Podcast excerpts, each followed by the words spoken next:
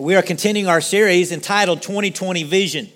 As a staff, we felt important that as we start this new year, that we really begin the year asking if we see things correctly, if we are seeing things from God's perspective. Uh, truly, we all have to uh, constantly ask this question. We have to say, Am I seeing what God wants me to see? Am I seeing things from God's perspective? It's so easy for people to lose focus in our day and time, and with the ease of the internet and the popularity of social media, we are all constantly bombarded with ideas, thoughts, and viewpoints that seek to persuade us in various directions.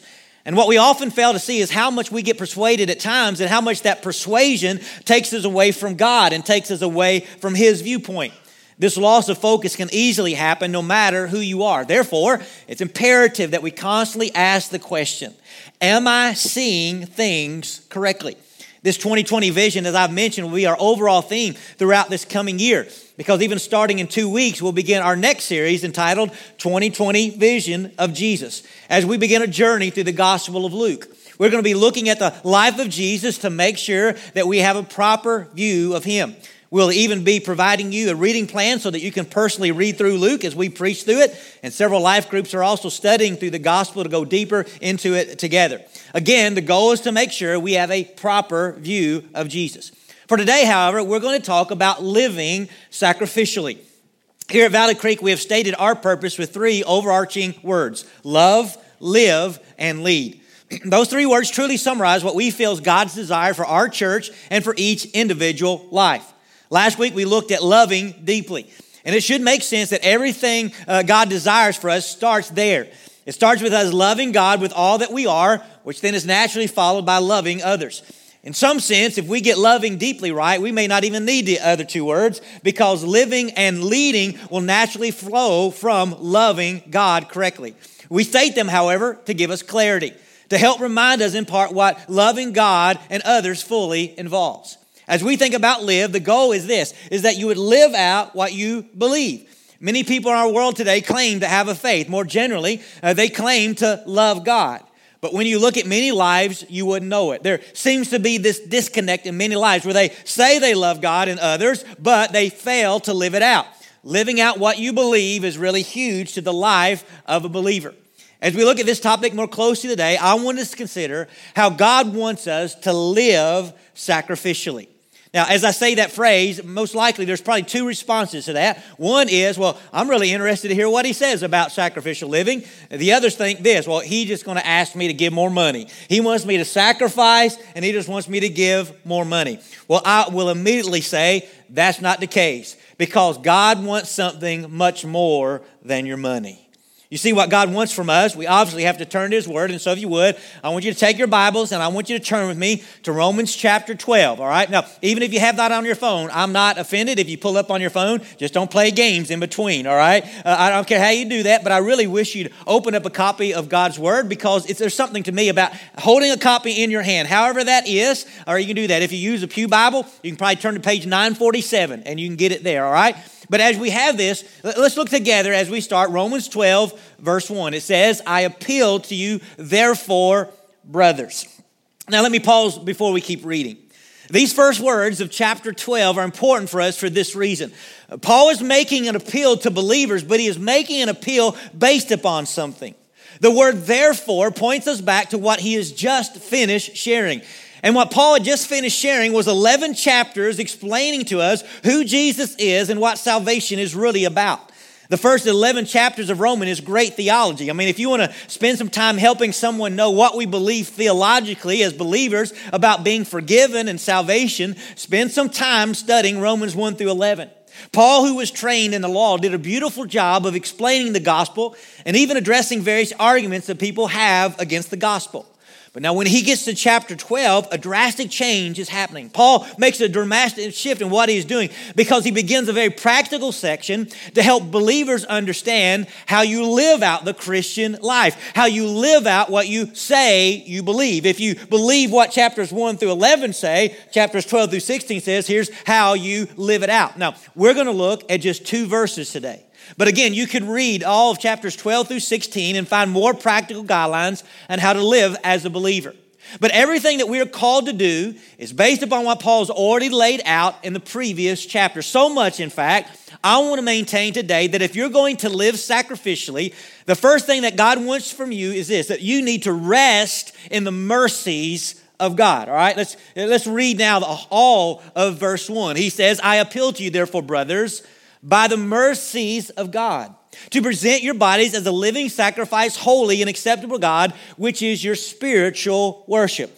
Here we are challenged to live for God based upon the mercies of God. Now, we might have this tendency when I talk about living for God and say, hey, we're going to talk about living for God today, to quickly just jump to you saying, well, well, tell me what do I need to do? If I'm going to live for God, I want you to just tell me what do I need to do. But that's not how it works with God. Because catch this. Before we do anything for God, we have to understand the mercies of God. For if we don't understand the mercies of God, we don't even know God. All right, think about this. What we truly need to do is learn to rest in the mercies of God. I hope you know that your only hope is that God is a merciful God. If you don't understand the mercies of God, you will spend your entire life trying to be acceptable to God. And what will happen is you will end up frustrated because you will always feel like you do need to do more when God says it's all already been done. Here's my guess for many. If you understood the gospel, which tells you that Jesus died for your sins, and if you place your faith in him, you can be forgiven and given eternal life, you still just see that as the starting point. You most likely still believe that to be a Christian, there's a series of things you have to do to be acceptable to God. Whether that was checking all the boxes on the old offering envelopes we used to use. You remember the old offering envelopes had all these boxes checked? I mean, did you read your Bible every day? Check. But did you give an offering? Check. Did you invite anybody to church? Check. You had all those boxes, and some still feel today. If I don't check all the boxes, I'm not acceptable to God. All right? You, you know what I'm talking about. Or, or some of you feel like there's just a whole list of things that you need to do. Maybe that was based upon some preacher said, if you're going to be acceptable to God, here's all the things you have to do. All right? Here's the problem with that. That probably changed from from preacher to preacher. Because what one preacher wanted you to do, it seemed like the other preacher had a whole different list, right?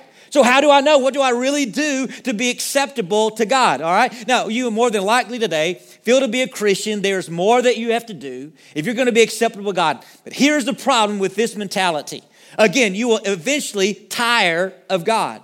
If you keep the mentality that Christianity is a list of rules to follow or rules not to break or activities to complete, at some point you will get tired of God. You will resent Him or possibly feel like He is an evil dictator trying to rule your life. And you will end up hating Him or, at a minimum, a little put off by Him or resentful of Him.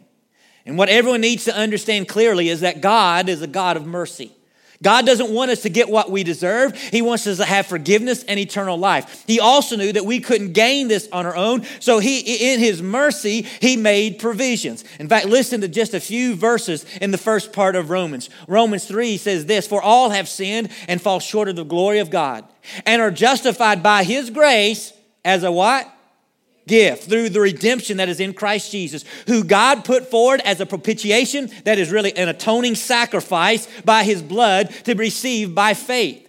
This was to show God's righteousness because in his divine forbearance he had passed over former sins. It was to show his righteousness at the present time so that he might be the just and the justifier of the one who has what?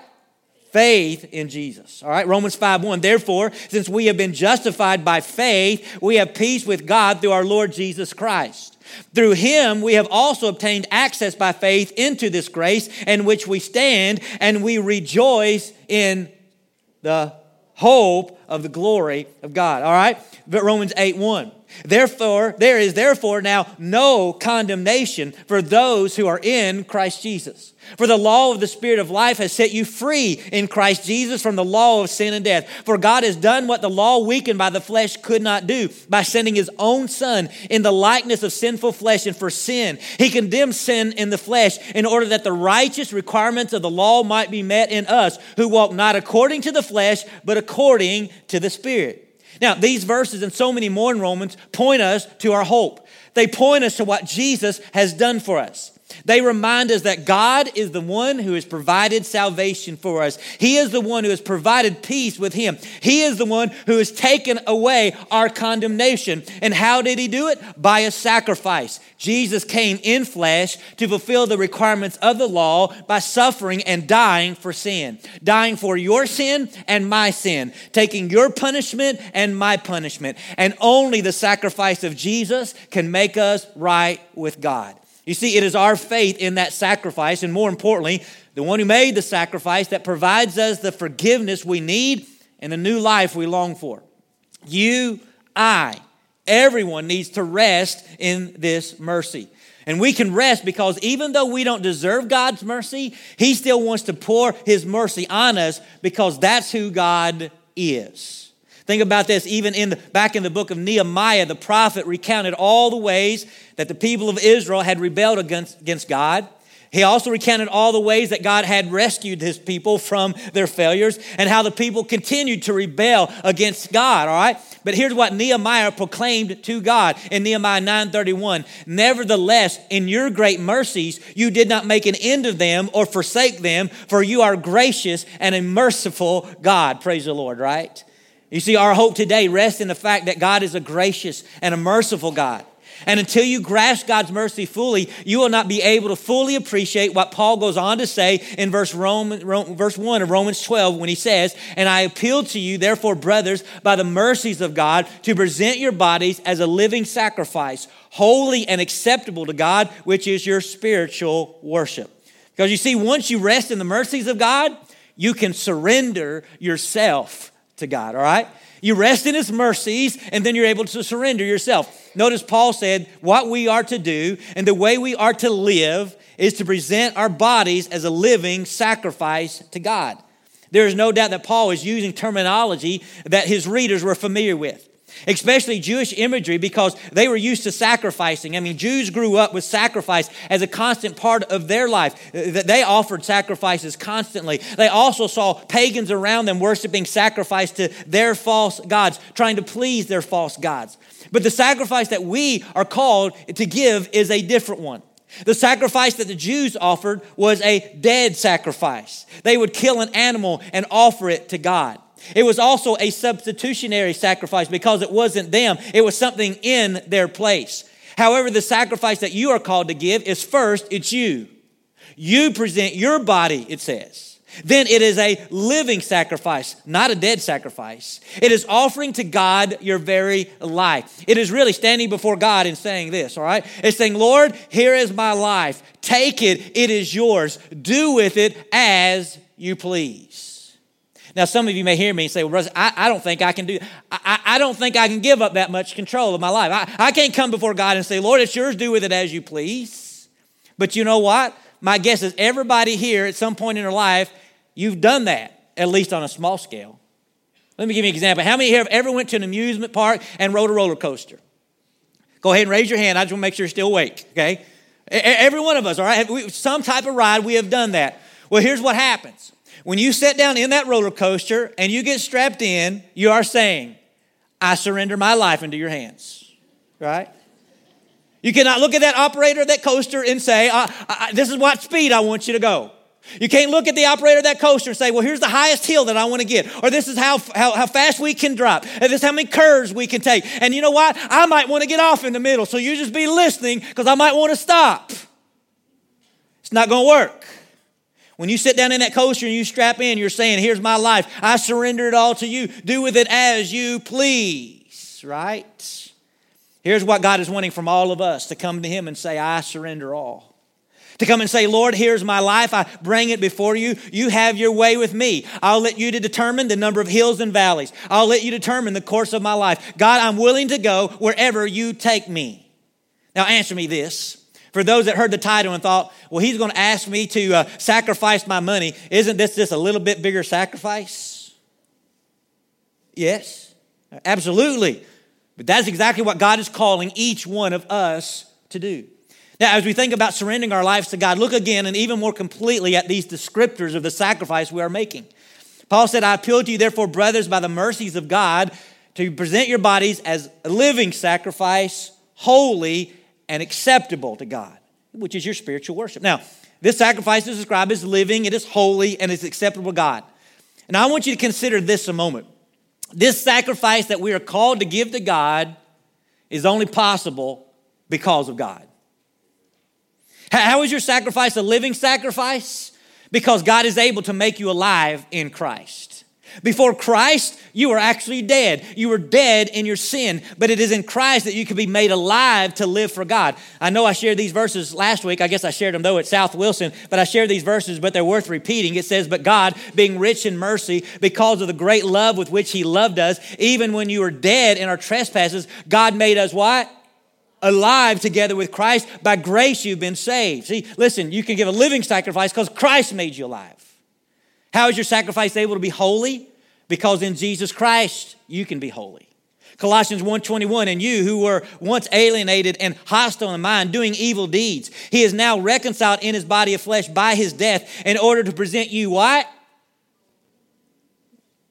Let's say that to present you what holy and blameless and above reproach before him. How is your sacrifice acceptable? Because Jesus has made you acceptable. 1 Peter 2 4, as you come to him, a living stone rejected by men, but in the sight of God chosen and precious, you yourself, like living stones, are built up as a spiritual house to be a holy priesthood, to offer spiritual sacrifices acceptable to God through Jesus Christ. I, share this with you and want it clear because when you are told that you should offer your life as a living sacrifice to God, all right, here's what we have this tendency to do. We, we want to ask, well, why should I do this? The answer again is because of what Jesus has done for you. It is because of his mercies, because he has made you alive, because he has made you holy, because he has made you acceptable. You should offer your life to God because we're the whole realm of nature mind, that we're an offering far too small. Love so amazing, so divine, demands my soul, my life, my all. God is worthy of your life. What I want you to clearly see is you offer your life to God not out of obligation and duty but out of love and gratitude. When you do something out of obligation and duty, it is often drudgery. When you do it out of love, it is in gratitude, it is joyful. You know that to be true, right? We're not too far from Christmas that we know this to be true, right? Here's what happened to some of you at your work. Y'all had that annual Christmas party, right? That you didn't really want to go to anyway because your schedule was busy. And to make it even worse, y'all drew names, so you had to get gifts for somebody. And lo and behold, you drew the name of the one person you really didn't want to get a gift for, right? But here's what happened. You got it anyway, you did it. You did it out of duty, you did it out of obligation, but it was drudgery. You hated every minute of it. But what about that person you loved at Christmas? Here's my guess is that person you love, you couldn't get the store fast enough to buy something, right? And not only that, even after you bought it, what was your thought? I wish I could have bought more, right? I wish I had bought more because that's how it is. It's not drudgery when you're doing it for the one you love. Folks, listen, if you have a relationship with God through a faith in Jesus Christ where you truly understand His mercy, where you have been made alive in Christ, where you understand you have been made holy in Jesus, and when you grasp that you are acceptable, not because of what you have done, but because of what Jesus has done on the cross, then you realize it is not too big a thing for you to sacrifice your life to God because the sacrifice of Jesus was already a bigger sacrifice. In fact, the word used in verse 1, translated spiritual worship, can be translated as reasonable or rational worship. The Greek word is logikon. is related to a word that we use. Can anybody guess what word it would be? Logical, yes. All right, it makes sense.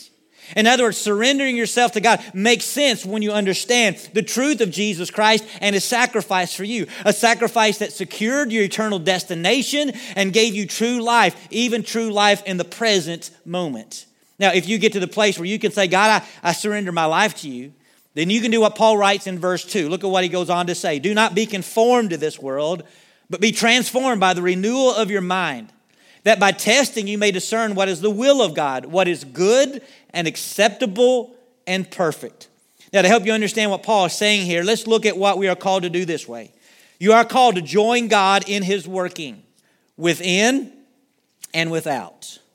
When you truly surrender your life to God, you're saying, God, have your way with me. I am yours, do as you please. As you do that, you need to know that the first thing God wants to do is to change you from the inside out. God is more concerned about who you are than what you do. Because when you are who God wants you to be, you will do what He wants you to do. Let me say that again. When you are who God wants you to be, you will do what He wants you to do. Therefore, we start by joining God in His work within us. Now, how do we let God work in us? First, we refuse to be conformed to the world. Being conformed means to be forced into a mold. Now, I hope you realize that the world is constantly seeking to conform you to its mold. Its mold says that you have to have a certain thing to be accepted or successful, or you have to look a certain way to be lovable or attractive. The world is trying to tell you that politically you have to think a certain way to be right or with the times. The world is trying to tell you that you have to act a certain way to be hip or cool or to be in step with others. We can mention many other things today, but the world continues to get us to, to, to try to conform to its image, its values, its desires. And let's not pretend as believers or the church itself that we have not given into this temptation to conform to the world because many times believers and the church have often looked so much like the world that you cannot tell the difference between who believes in Jesus and those who don't. So, what we have to do is let God work within us by first refusing to be conformed to the world, but then you let God transform you. The word transform is so key. Many of you have heard this before, but uh, let me share it with you that the Greek word here is the word metamorphose, all right? Now, we recognize an English word. Anybody recognize an English word from that? Metamorphosis, all right? It's what happens to a caterpillar. Now, I'm not sure if you know what happens to a caterpillar because you know it builds a cocoon in which it becomes a butterfly. But do you know what happens in the cocoon? Do you know? One scientific website I was on this week stated it this way to become a butterfly, a caterpillar first digests itself, but certain groups of cells survive, turning the soup into eyes, wings, antennae, and other adult structures. Think about that. It first digests itself. It ceases to be as it was. It digests itself and it becomes a soup, which then becomes a butterfly.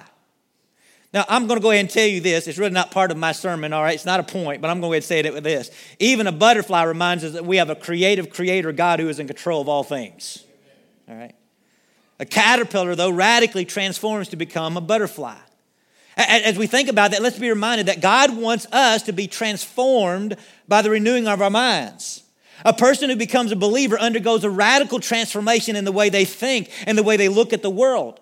To accept what Jesus has done for you and rest in the mercies of God, you have to undergo a radical transformation in the mind. Everything bombards you with the idea that you have to earn salvation or it's what you do that determines the eternal destination when God says that's not right. And to truly believe that Jesus has done what is necessary for your salvation takes a transformed mind. If you're going to operate by God's values, you have to undergo a transformed mind that looks at everything differently. God's mind will tell you to value all people when the world says some people are not worth valuing. Who is it to be valued and not? Just depends on who's doing the valuing. A life conformed to the world says, look out for number one. A transformed mind says, think of others better than yourself. A conformed mind says, some things can never be forgiven. A transformed mind says, all things can be forgiven. A conformed mind says, some lives are not worth living, while transformed mind says, all life is valuable. A conformed life says, it's all about me, while transformed mind says, my life is to be lived for others. A conformed life seeks to consume for self. A transformed mind seeks to invest in the lives of others. And when you join in God's working within you, here's what will happen? You will change. Right? It will change who you are, the way you think and what you do. Now, now here's what happens. When you let God work in you and change you, you will join his work without. In other words, you will join God in the work he is doing in the world and find his will for you. Uh, look at verse 2 again. Do not be conformed to this world, but be transformed by the renewal of your mind, that by testing you may discern what is the will of God, what is good and acceptable and perfect. Can I ask you this morning, who wants a life that is good and acceptable and perfect? All right? Well, listen, we all do. And if you will join God in His work, you will discover that kind of life. In fact, let's consider this. What God wants to do with you in 2020 is twofold change you within so that you might help change the world without. If you rest in God's mercy, then surrender your life to God and join Him in His work. You will help. Uh, you will help change the world. And how will you help change the world? You may ask. Well, that depends on how God wants to use you. God may lead a business person to look at their business not just as a way to make money, but as a way to change the world. It could be, for example, that they would find a way to invest in those getting out of prison by giving them job training and a job to help them get back on their feet as they point them to Jesus and change the life of a person, a family, and a community. It could be that God leads a doctor to leave a medical practice and move to a foreign country to start a clinic in a third world country. It could be that God leads someone who is retired to not just figure out, well, when's the next trip I'm going to take, all right, but then leads them to volunteer regularly in the schools to help mentor children or possibly even take a mission trip to a foreign country, not for just a week, but for months or even years. It could be that God leads a recent graduate not to take a job in a comfortable city in the U.S., but to seek a job in a foreign country that is closed to the gospel so that they can go to that country as a missionary in disguise and take the gospel to a place that could, normally, all right, go, all right? It could be that God leads a single parent to start a support group for others struggling with the stress of a recent divorce, to help others find hope and practical pointers, and above all, the love of Jesus. It could be that God places on the heart of a single person to choose being single as a lifestyle in order to serve God more fully. It could be that God leads the one who's been blessed financially to not give 10% of his or her income to the work of the Lord, but to keep only 10% and give the rest to the Lord because they know their 10% is still more than many make on a whole of their money. Think about this, all right? It could be that God places on the heart of a child to start a foundation to help those battling cancer because she witnessed a friend battle cancer and she wants to help. It could be, um, oh, the list is long, the list is inexhaustible because God's good, acceptable, and perfect will will be displayed differently in the lives of his diverse family as he leads. And here's the great part if you let God change you within, and it, and, and, and, and it leads to what you do without, it will not even seem like a sacrifice. St. Augustine said it well when he said this. Listen very closely. God's goal for you is for you to love Him and then do what you want. God's goal for you is to love Him and then to do what you want. Now, maybe some of you are asking, well, did he just misquote St. Augustine? Or did Miss Augustine misspeak? Or, or is he just getting into this all wrong? No. I, I, I didn't misquote. St. Augustine didn't misspeak because this, think about it. When you love God and think like Him, you want what He wants. That's the point. That you love God so much that it so transformed you that what you want is what God wants, all right? So when you are sacrificing it all to God in the end, as you give it to the Lord and He transform you, this sacrifice that you're called to give doesn't even feel like a sacrifice at all. Now, let me wrap up today by saying this God so loved the world that He wanted to save the whole world, so He sacrificed His only Son. We too should love the world so much that we would live sacrificially. As we come to a time of invitation, I wonder today are you willing to surrender your all to Jesus? You can answer that yes if you rest in the mercies of God. Have you experienced His mercies? If not, today is the day to give your life to Jesus. He loves you, He gave His life for you. Are you willing to give your life back to Him? Are you willing? If you do, He will save you today. Know this, I know this morning as we come, there's no doubt there are people here who need to rest in the mercies of God for the first time. If we look around, here's the reality. Every one of us, all right, we're in need of God's mercy because we all have sinned. We all have fallen short of the glory of God. We all needed His mercy. Thankfully, listen, Jesus came to die so that we might be forgiven. If you've received Jesus, you know the joy of being forgiven and given the gift of eternal life. There are some here today that have never received that mercy. I want to encourage you today to come and open up your heart to God. Say, Lord, I know that I'm a sinner. I know I need a Savior. And today I want to invite Christ to come in my heart and take control because I know only His sacrifice can pay for my sin. And come give your life to Him, and you'll discover the greatest joy ever as the Lord comes in and saves your soul. But, believer, I want you to know this God wants your surrender as well. Are you willing to say, Lord, this is my life, do with it as you please? If so, I know that God wants to work in you because there are still parts that need to be transformed. Right? Anybody perfect here today? Please don't raise your hand. There's not. So you know what that says? God's still working. I still need to come to the Lord and say, God, I, I, surrender all. Have your way in me, God. Help me to not be conformed to this world, but transform my mind, God, and so that I will think like you, Lord, so I desire like you, so then I will live as you want me to live. Let God today come and transform your mind and just see what God will lead you to do for Him in the days, the weeks, the months, the years ahead.